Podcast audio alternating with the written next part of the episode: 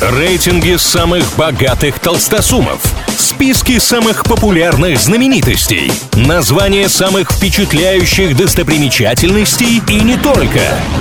Крутометр на правильном радио. Как известно, все познается в сравнении, и для этого составляются разные рейтинги, а мы с ними разбираемся. Назван самый популярный модный бренд по итогам 2021 года. Составляя список, аналитики учитывали количество поисковых запросов в Гугле. Куда логичнее, конечно, было бы оценивать компании по объему продаж и доходам, но, видимо, по этим показателям нам потом представят другие рейтинги. А пока мы имеем вот что.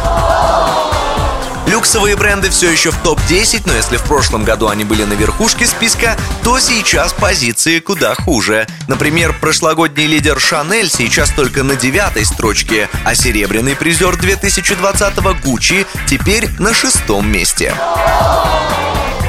Третьего места в этом году удостоился бренд Zalando. Это немецкая компания, которая сейчас невероятно популярна у европейских модников. Второго места удостоилась Nike, которой, по данным экспертов, не хватило до лидерства всего ничего.